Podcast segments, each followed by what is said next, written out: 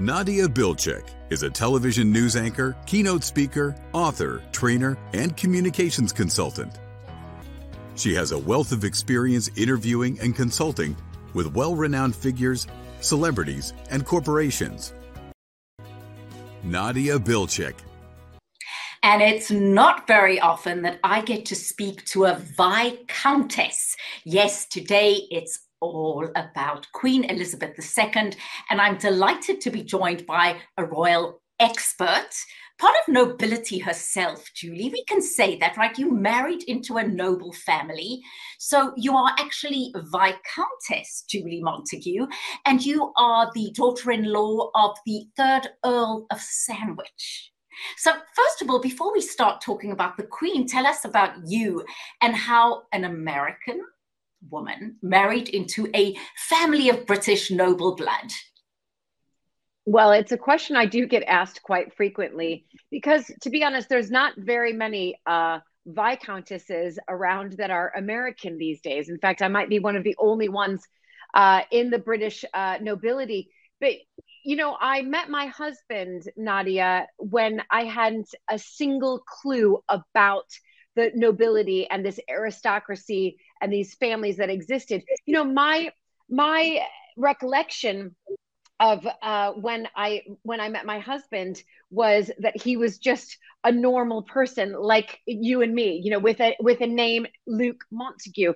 And it wasn't until three months into our relationship that he actually paid for something, and his credit card said Viscount Hinchingbrooke. and and for for me i first of all i didn't even know what a viscount was. So let's just put that out there. I had absolutely no idea. So i actually thought it was like a company name.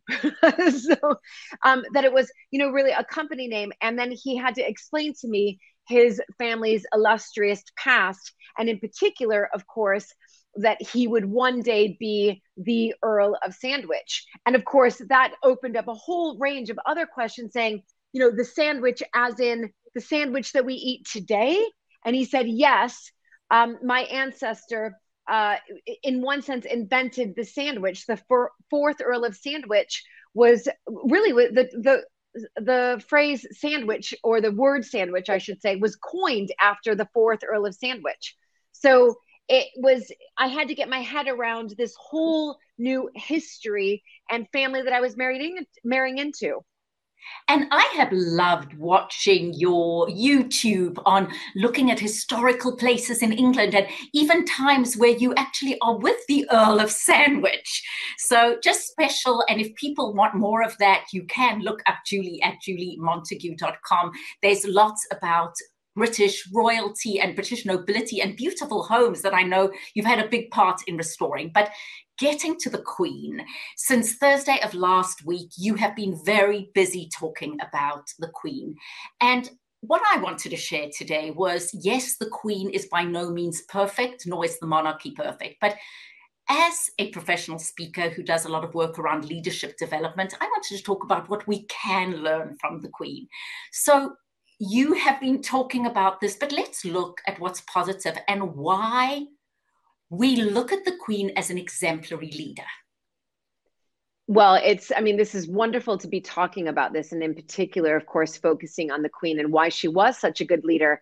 One of the things that really stands out for me, and I think for many people, is that the Queen was able to keep the monarchy intact throughout these 70 years, despite the British Empire shrinking, despite her children and grandchildren being splashed across the front pages due to scandal and gossip. But, you know, if polls are to be believed, the majority of Brits still believe that the country should keep its monarchy. And because of this affection for the queen, she was always able to rise above. She never, and let's, and I think this is a big point, Nadia. She never reacted. And sometimes i think that in the world of of, of that we're living in right now with social media and so many opinions reactions can really cause divisions. And for the queen she was able to humbly put out these statements whether that was about harry and meghan brexiting and you know the, the role that they wanted to take sort of a half in half out role within the monarchy um, she was able, in one sense, to kindly say, unfortunately, that's not going to happen. You're either in or you're out. Or even around, we know with the Oprah uh, Winfrey interview, you know, that was quite a shock for the royal family. And there were a lot of allegations made there. And instead of reacting to it and causing more division, the Queen simply put out, We love Harry and Meghan recollections may vary, but we will always support them. And for me, you know, it's that lo- lovely Michelle Obama statement when they go low, we go high. And the Queen has always done that.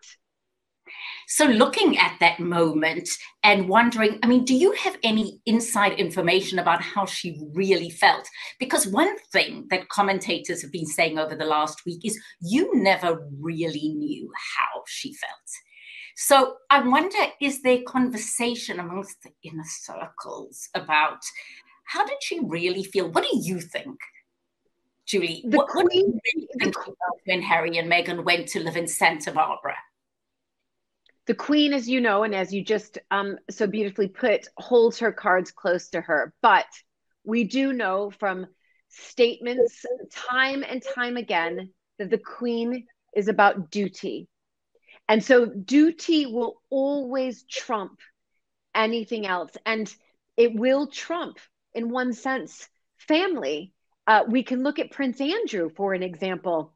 He was stripped of, yeah. you know, he, he was stripped of being a senior working royal. And so it's for the Queen, it's if if you do not set the right example in Prince Andrew's case, or you want to try to negotiate your role, no, you know, duty is, and she's been able to run this institution and run this machine for 70 years throughout these scandals and still become and and be and was this the most popular monarch we have ever seen. Her ratings in the polls are well and above 90%.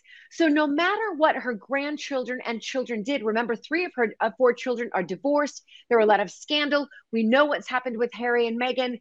She still was able to maintain this huge popularity, not just across the UK, but around the world. And I think it's because she doesn't react. She doesn't go into yeah. the, the fighting and the opinions, and she puts out a statement and then it's done with. So, what did people in royal inner circles feel? Or is there something people don't discuss? I mean, we are living in America. I am South African living in America, and South Africans are very interested in the Queen. Not saying all, please, we have to be very politically correct when we yes. discuss because there is controversy. Yeah. And well founded, but we're talking about the positive aspects. What can we learn from her? And I'm just curious, as somebody who is living in England, when the Harry Meghan situation arose, how did you feel about it? What did your family think? There was sadness all around the UK, absolutely, uh, including myself. Um, and, and, including many other families mm. of nobility, including the British public because let's remember we Harry was you know I don't want to say the favorite but out of Princess Diana's children he was considered the cheeky one he would get out of line um, and he was in one sense thought of as most like his mother breaking the rules asking the questions going out on his own. And people really loved that and respected that.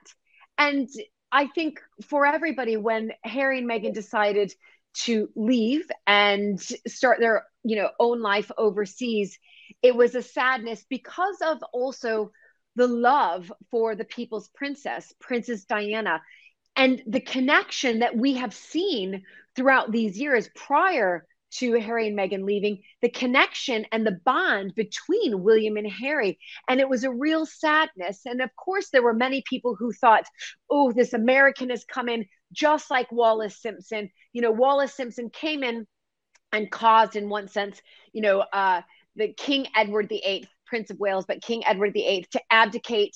Therefore, we were able to have uh, uh, Queen Elizabeth's father, uh, King George VI. But you know, this American divorcee causing problems. He's abdicated. And now look at obviously Harry didn't abdicate, but some people deemed it as an abdication in itself. He's leaving the country to uh, set up shop, you know, in America, and and the Brits were absolutely they were hurt by that, definitely hurt by that. But it's interesting that we're looking at life and leadership lessons, and the Queen, while maybe deeply disappointed, still put on a facade of saying, He is my grandchild, I will support him, and took the high road. So that really is an important lesson. The other lesson that I think is an interesting one is that she does and did apologize. So going back to Princess Diana's death in 1997, and I remember it so well because, Julie, that is the year we moved from Johannesburg, South Africa to Atlanta, Georgia. And I was having a birthday party, and I think everybody remembers where they were when they heard about Princess Diana. And it's hard to believe that that is what 26 years ago 25 years ago oh my harry and meghan or harry sorry harry and and william just walking behind the Queen's coffin almost 25 years to the oh. date that they walked behind their mothers. Their mothers was oh, September oh, 6, 1997. Right, 1997. So the Queen was criticized for how she handled the announcement. So tell us more about that. And then also how she gracefully and graciously apologized, which I think is another important life lesson. Of course it's a life lesson. And that that is what the Queen, you know, she has such dignity you know dignity and honor but also able to able to say in her own words right making what was perceived as a wrong a right in the eye of the public. Now mm-hmm. we know that she was there at balmoral trying to protect the boys. They were 12 and 15 they had just lost their mother. And this had never you know I, I think let's remember you know when you when you look at these situations you're thinking family first. How am i going family is going to come first. And but yet there was this outcry and outpouring of love and support for princess diana that nobody really expected on the scale that we saw it. And the queen was able to, i do believe quickly to realize that right i am now being you know i'm i'm splashed across the front pages of, of the British newspapers in a negative way. And how she redeemed herself, and this is what's extraordinary about the Queen, is when the coffin of Princess Diana passed, the Queen bowed her head. And oh, for the Queen to bow, you right. get very tearful because that's you know she said and and what was her line? She said she was a very talented and gifted person about diana. And she gave her a state funeral. Yes, yes. so yes. Eh, the the queen has a way of making things right because let's remember she's about service to the people. So on the one hand she came in, she protected her grandsons at the very beginning, but then she also quickly realized I have a service to the people. And Diana was so well loved. She was the people's princess, state funeral, but no one told the queen to bow to Diana. Nobody, you know, o- only others uh, others like us bow to the queen. The queen does not bow to anybody else. And here she did, and she bowed to Princess Diana's coffin. And that was such an important moment in bringing the country together and she understood the power that that had on the reputation of the monarchy. Because that's something else people have been saying julie. She understood that the world had changed. I mean even her tea with paddington bear and the things she did when the um, olympic games came to london. So talk about that and just the ability to adapt because I keep going, you know, we're obsessed with the pomp and the ceremony and it's very beautiful, but what are we learning from this? Right. And that's a fair point, Nadia. And we can see that the Queen has absolutely, you know, she evolved over these 70 years. She sent out her first tweet in 2014 and signed it Elizabeth R. As you said before, she participated, uh, you know, a huge um, stunt, if you like. I mean, obviously they had uh, stunt doubles, but with James Bond, uh, Daniel Craig for the 2012 London Olympics, and her three corgis as well. So she's always been able to evolve with the times. Let's remember, she started to give her Christmas address every year and was able to broadcast that. She looked to TV in order to help to, and radio, in order to help to modernize the royal family. And that's what she did. Looking at the pandemic, you know, and I don't know how much this was reported um, other than in the UK, but you know, she she of course broadcast a message for all of us who were locked up in our homes saying we will meet again you will meet your loved ones again beautiful right we will meet again which was echoing of the second world war and so many different things. So i love that we will meet again. Yes.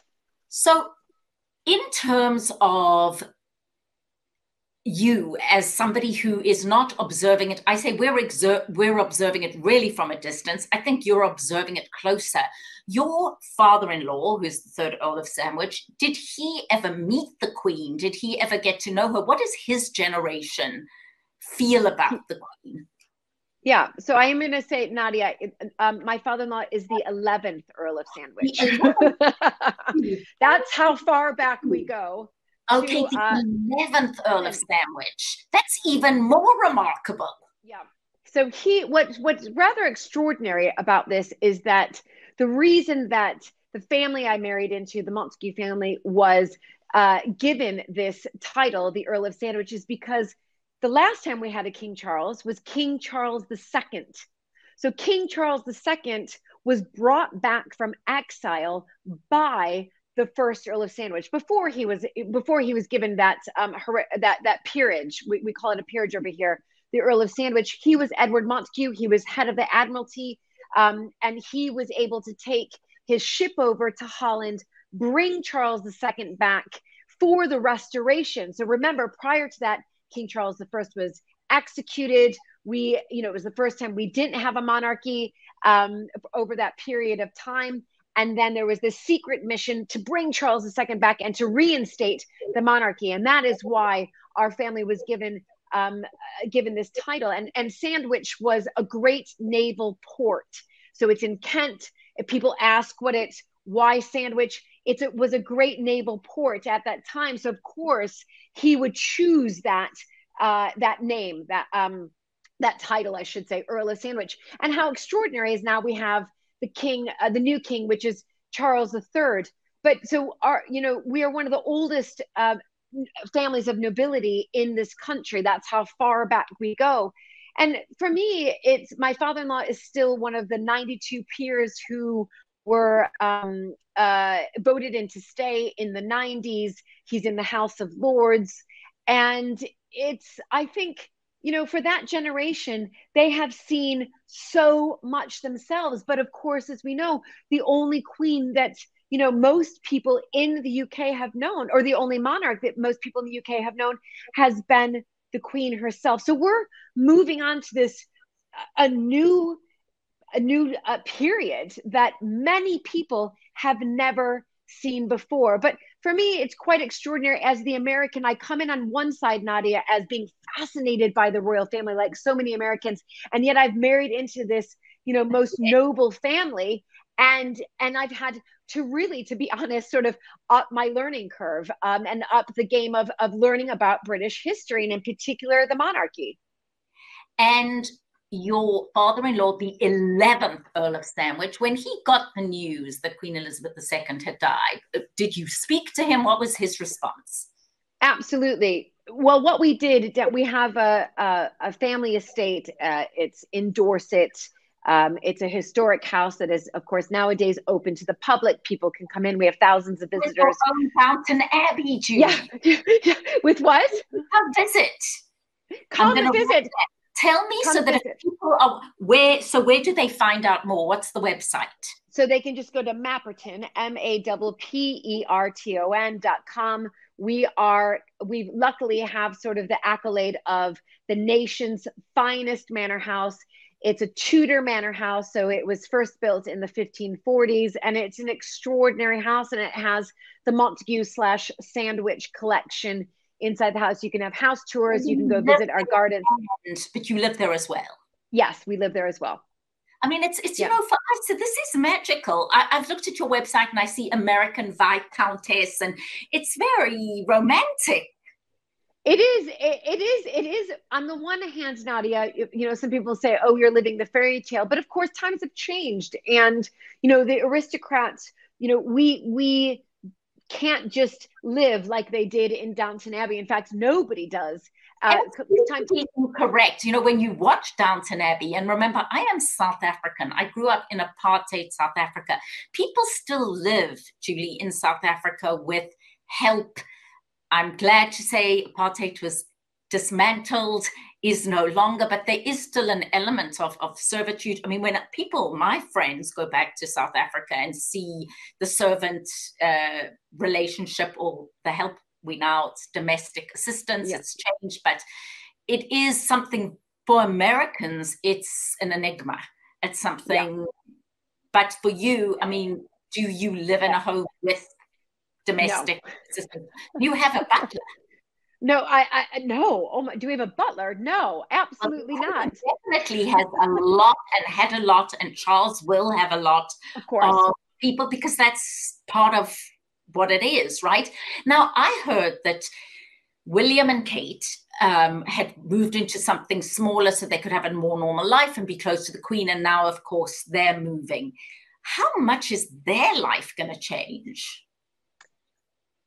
Well, the Duke and Duchess of Cambridge, and now I'll call them the Prince and Princess of Wales, I think their their life is going to change quite significantly because they we will see them much more um, on these royal engagements, uh, elevating um, charities that they um, feel need to be elevated, and their platform can help with that we know that Prince Charles is well, sorry, we know that King Charles III is King Charles III is 73 years old. He's had 73 years to prepare for this.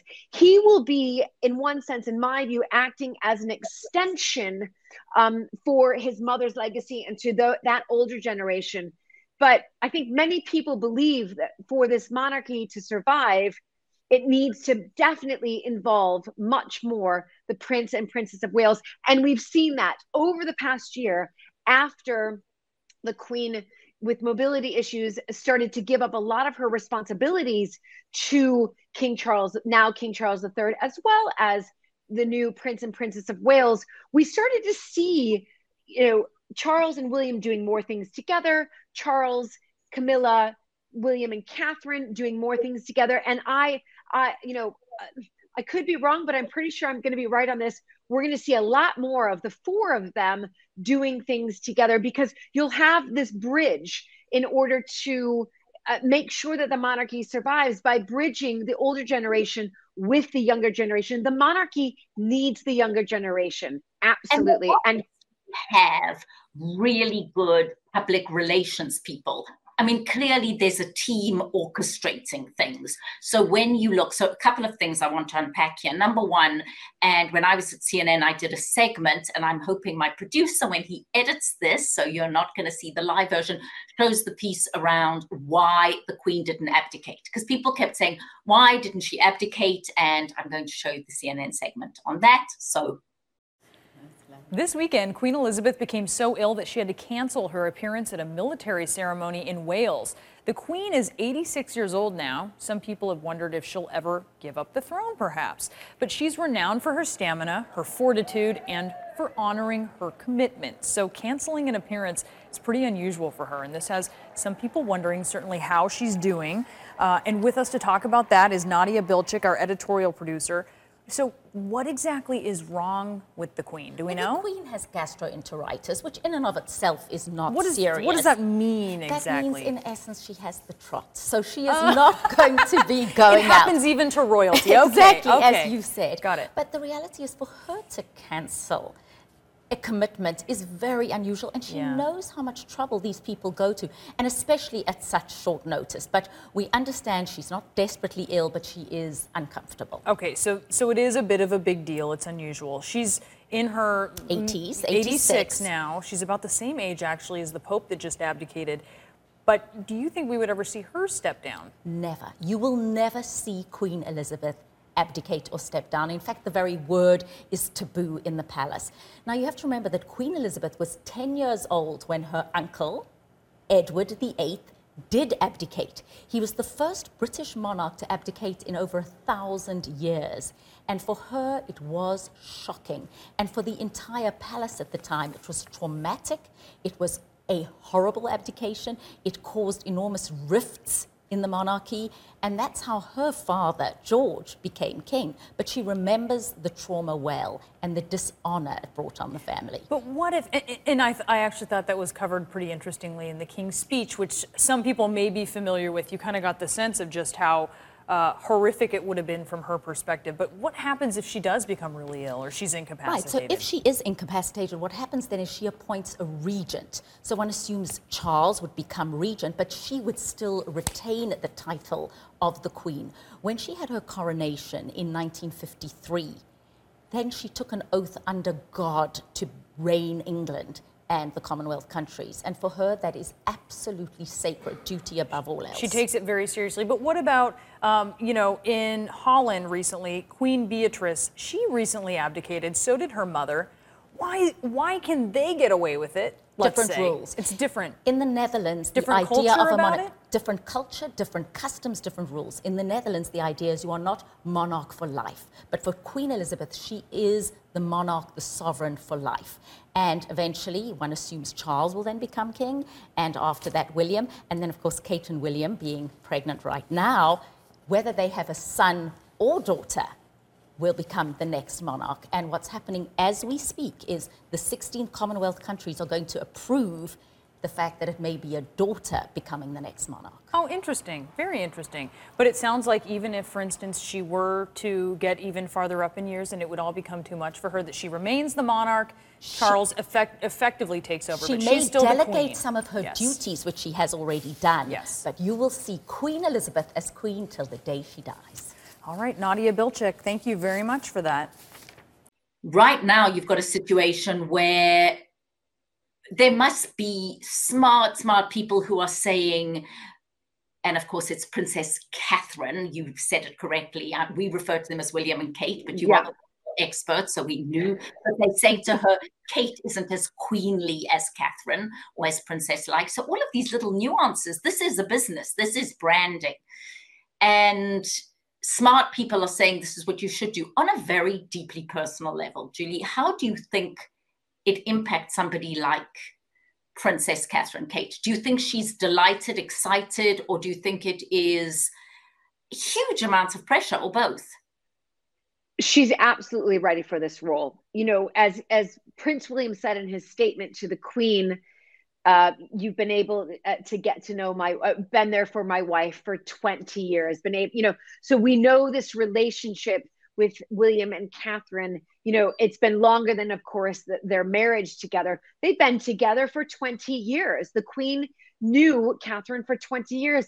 She has been absolutely primed for this and they will have, of course, their PR team around them. We have seen, though, recently, Nadia, you know, when they went on their Caribbean tour um, in order to uh, to represent the Queen for the Platinum Jubilee, there were a few missteps there. There were absolutely a few missteps, some not very uh, flattering photos uh, that came out. But immediately, as they were flying back, one not particularly flattering because I want to talk about that. Which an example of?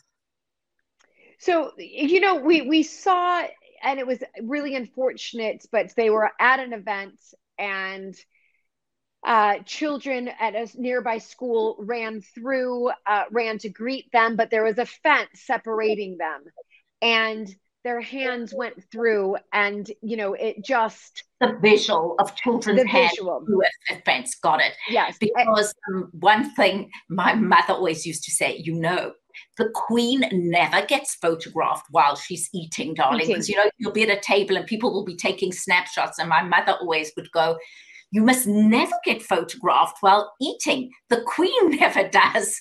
You know, just something as simple as that. If you look at those royal portraits, they're always so beautifully orchestrated. Um, but just it is unflattering to be chewing while you're getting a picture taken. Right. And it's certainly, uh, you know, not uh, a very good uh, a photo when you're seeing, you know, that that photo of of uh, school yeah. children through the fence. and I mean, so basically everything, being aware that everything is being scrutinized. Even everything. that walkabout, the famous walkabout last week, where you had Catherine and William, Princess Catherine and Prince William. Julie, we need to get it right. Yeah. and then you had Meghan and Harry. Harry. I mean, just the four of them together. I think people just breathe a sigh of relief whether you care deeply or don't care, there's something about a family coming together. So I think this right. is a reality show out there right now if we're really trying to understand people's obsession with it. Of course, and and that's what it is. And it, you know, we only get very very small snippets. Who knows what's gone on behind closed doors or behind those palace doors? But we we also know that you know, all uh, networks and royal commentators were told that it was uh, going to be just the Prince and Princess of Wales who would be greeting the public at uh, on the long walk at Windsor. We were not told that the Duke and Duchess of Sussex, Meghan and Harry, would also be arriving with them. And the reason we weren't told that is because it's now been reported that an hour before that uh, meet and greet, if you like, to the public, the Prince and Princess of Wales extended an offer to the Duke and Duchess of Sussex and asked them if they would like to come with them to greet the public, and they said yes. So this was oh, very last minute. It's, it's an olive you know, branch. Exactly. And, you know, again, I'm trying to understand why we're so unbelievably riveted by all of this. And even people who maybe are not royalists as such just still find the, the, the, human aspect just completely fascinating. And then the fact that you've got, you know, this American actress and, you know, so many people, it's fascinating though, the kind of comments people make around, you know, how she got her claws into him. I mean, he is a man, he did have a say in it. Now, just on another note, so we look at the interview, the famous Harry Meghan interview, correct titles, thank you for providing, which was so controversial. And going back to one of my mantras in the world of personal branding is everything you do and say communicates, everything. Was that a smart thing to do? Was it a stupid thing to do? Well, I think it will be something that many people, including the Duke and Duchess of Sussex, might look back uh, with um, I might look back on with regret. Throwing your family under a bus on a global scale because you are angry or you're bitter. And that let's be honest that is what's come out of that. I'm mm not i'm not here to disprove or or prove the facts or the you know what is right what what is uh, sort of uh, in a gray uh, area but I do believe that time heals.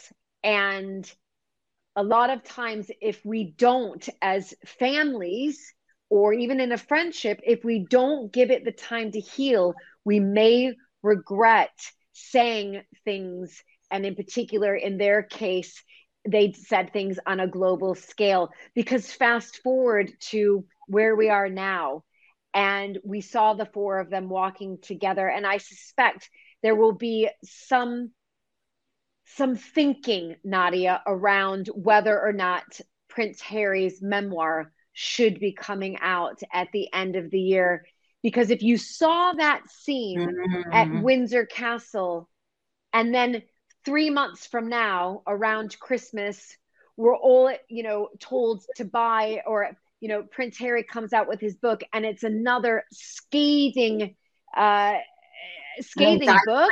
Royals, things about yes. the royals. I think people will be really aggrieved by that because they will say, why would you do this mm-hmm. when the mm-hmm. queen has just died? Your brother's given you the olive branch. Yeah, you know wh- what is the point of this? And then then there will be real questions, Nadia, of the intention around that book. What is the intention then? Mm-hmm. Is the intention to make money? And I think those are those are relevant questions to ask right now if the and, book comes out the institution i think that's what's come out this remarkable institution of this the, the pomp the ceremony but really as you said the queen just the enormous dignity the lessons learned the remarkable legacy that she leaves and just structure having structure having i mean so much part of british culture just having things that keep us unified. So that's just so many things that have, have come out of this, really. What was very interesting is I was watching um, a piece of, of the young new prime minister, Liz mm, Truss. Yep. And she was, if she must have been 20 at the time, and she's doing this very vociferous speech about how antiquated the royals are and how there's no place for monarchy in England. Juxtapose that with who she is now. I don't know. I mean, that's also interesting. Another another twist. Well, it is another twist. And I think, you know, I'm not going to comment too much about the new prime minister, but I will say if you do look very closely at her past, you know, she has um, been known to sort of switch sides. So remember, she was a Remainer and then is now supporting, well, we've already Brexited and is now supporting sort of the Brexit process. So, uh, you know, I. I think sometimes people in politics, and I'll just use this as a broad term, you know, in order to survive and be reelected and get high approval ratings, they can flip flop. And that's the one thing that the queen never did. Ah, and that's what makes her extraordinary. You know, she, she never, she never, um, what's another nice word for she never flip flop? She never wavered. No, she never I mean, wavered. You know, that's and, quite an interesting quality, although she never wavered, but there was no rigidity with that. And I always think about that moment when Michelle Obama sort of puts her arm out to her, which is such a, a violation of protocol, right? And instead of her recoiling, she simply does it back. I mean, that's very gracious. That's a high level of emotional intelligence. It is. And she was always gracious to people. And again, we can just go back to Princess Diana's. Uh, you, you know, um, death, and when the Queen went to go visit all of the flowers and the notes and she was speaking to the public there. The, that is what's extraordinary about the queen. The queen never and i do believe this the queen and and same with king charles iii they never really looked at polls you know king charles iii you know hasn't changed his views on climate change or the environment. And he you know was in one sense you know when he when he was that was it still is his sort of main passion and uh, something that he speaks about it with a lot of strength and, and passion around it. He hasn't changed his tune around that in order for people to like him or to be higher up in the polls. And that's the same thing with queen. And i think it's you know when we look back at the queen and leadership it's sticking with your gut and mm-hmm. and talking about the things that you believe in and not doing this in one sense oh i've got to sort of shift what i uh, believe in or the platform i want to use or in order for people to like me. And we never saw the queen do this. Sense of values strong strong sense of honor. Now you bring up a point about charles and climate change. So the other thing is she was very non-committal and apolitical um, he is said to have often written to government and, and have very, very strong points of view. Are we going to see less of his strong points of view if he's to emulate her her apolitical nature? Of course. And, you know, climate change and the environment is such a hot topic right now. And when we look at the eh, past 70 years of Her Majesty Queen Elizabeth II, you know, her purpose was served in unifying and healing a, a broken nation, or and really that's saying it through times of of war, through times of a pandemic, through times of of political division. But perhaps a monarchy these days, Nadia, with a meaningful purpose like climate change, like the environment, is what it needs in order to stay relevant and to survive? It's a big question. So it's interesting because CNN, um, one of the shows, did a poll recently and they said, what's going to survive longer, the British monarchy or American democracy. Well, a bit of a horrifying result, but they said that they thought uh, the British monarchy had a better chance. So, as we wrap up, and I know it's been just such a wonderful opportunity to talk to you because, yes, I've seen snippets of you, but really having this conversation.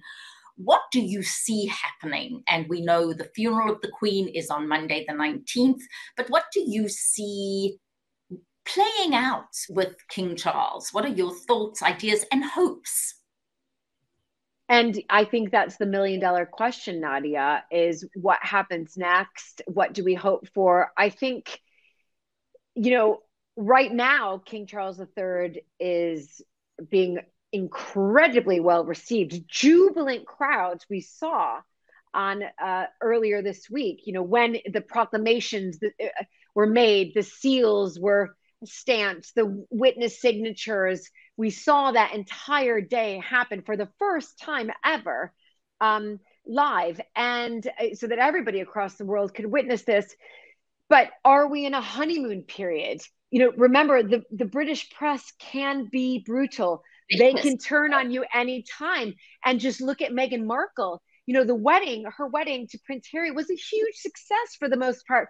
But quickly thereafter, the honeymoon was over and so were the positive headlines and you know I, I think it's too early to say right now it we're mourning the queen we're uh, you you have this public all around the world in mourning and and yet at the same time in celebration of her 70 years where she was able to keep calm and carry on that's and, the truth keep calm exactly. and carry on and I had this quote behind me that I wanted to, to share. She says, I know of no single formula for success, but over the years, I have observed that some of the attributes of leadership are universal and are often about finding ways of encouraging people to combine their efforts, their talents, their insights, their enthusiasm, and their inspiration to work together.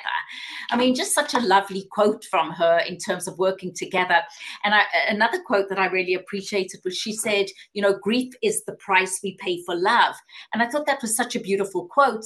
And then I found out she was actually talking about her dogs. just, yes. you know, um, and then just another one is the upward course of a nation's history is due in the long run to the soundness of heart and mind of its average men and women.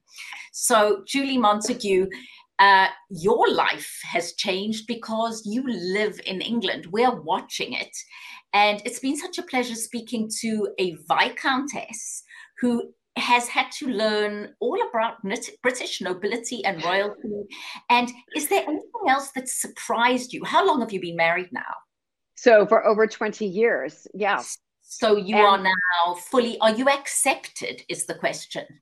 I, luckily for me, I have always been accepted. You know, I married into just an absolutely extraordinary family um, who accepted me for who I am. And and by the way, can I just say that you know since I've been married now for um, about 20 years, you know I've never missed a Thanksgiving, and I can tell you one of the things that my in-laws, the Earl and Countess of Sandwich, love every year is coming to Thanksgiving. And they ask me Thanksgiving. Yeah, yeah, I do Thanksgiving. And even this year they said, please tell us you're having another Thanksgiving. And I said, absolutely. And, you know, it's so they've really embraced uh, you know, the American in me, and of course, their grandchildren are half American, and they they want to support that and bring make sure that they remember you know their mother's roots me and of course they have the english side to them as well but it's it's wonderful for me to be able to raise four children in England, but remind them hey, we've got Fourth of July. Hey, we've got uh, Thanksgiving. And these are the things that you must continue to do when you have children, uh, if and when you have children yourself. So my in laws have been absolutely extraordinary. The one things that we probably disagree on is the sandwich, and let me tell you why. I'm afraid I'm a ve- I'm I'm a vegetarian, so um the the fourth Earl of Sandwich, you know, the sandwich that he had, which is became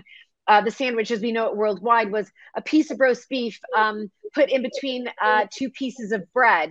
And my father-in-law it is still his favorite sandwich but unfortunately for me the vegetarian it's not so much. I think i prefer almost an italian sandwich with uh, mozzarella tomato and basil but he's fine. with that Philip Sandwich. Now, if people want to see Mapperton or hear more about the estates that you talk about, so they go on to mapperton.com. Yes.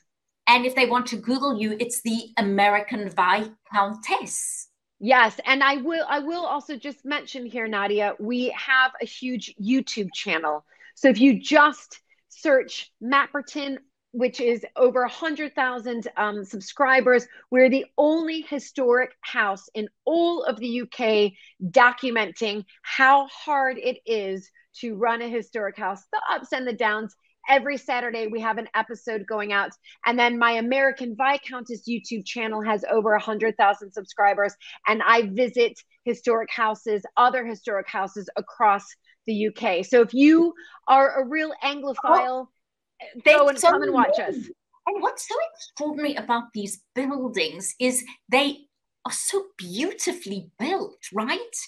Just the, the, the construction without modern architecture, it never ceases to amaze me just how remarkable the building is and the construction.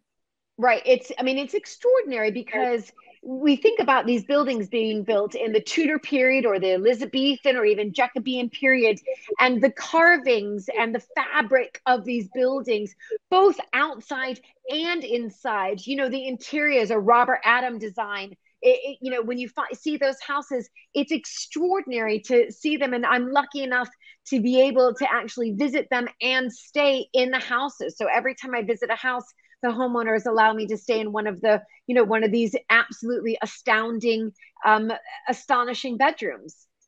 Because it is i mean don't you think downton abbey did so much for helping us get an idea of these beautiful historic houses. And of course, now there's Bridgerton and all of these beautiful, beautiful period pieces that showcase these things so magnificently. But I will say, Julie, whatever your thoughts are around the Queen or monarchy or imperialism, the pomp and ceremony, nobody does it like the British. No, isn't it? It's, I mean, it is, Nadia. I mean, what we have seen so far, it's absolutely extraordinary and it's done with precision. It's just the the beauty in it all is that it is the ceremony and the precision around it is you will never find that anywhere else in the world. What can we expect uh, in terms of the funeral? You know the the in terms of the funeral again it's going to be again a very very somber moment not just here in the UK but across the globe uh, we will see, you know, dignitaries coming in. I think it's 2,200 people are heading to Westminster Abbey, and we will see. I mean, it'll be interesting to see that guest list. We know that President Joe Biden is, of course, coming um, to see all the people coming to give and pay their respects to the Queen, to mourn her. But I think, on the other hand, to celebrate her, the 70 year reign, 96 years old, and her ability to unite, as I said earlier, and to heal you know broken a broken country and even at times a broken world. And i hope that some of these dignitaries that are coming in will be able to take a page out of her book and instead of you know wanting to make sure that they get the enough votes and perhaps they're not speaking from their heart. Maybe they will think twice and think you know what? I'm just going to be me speak from my heart and uh, be there to, to unify the people just like the queen did. The viscountess of Hinchingbrooke and i hope i'm saying it correctly julie montagu it has been such a pleasure just getting some insight into the royals, into Queen Elizabeth, and just thank you for sharing some of the lessons, the life and leadership lessons from Queen Elizabeth II. Julie Montagu, thank you so much. Thank you so much for having me, Nadia.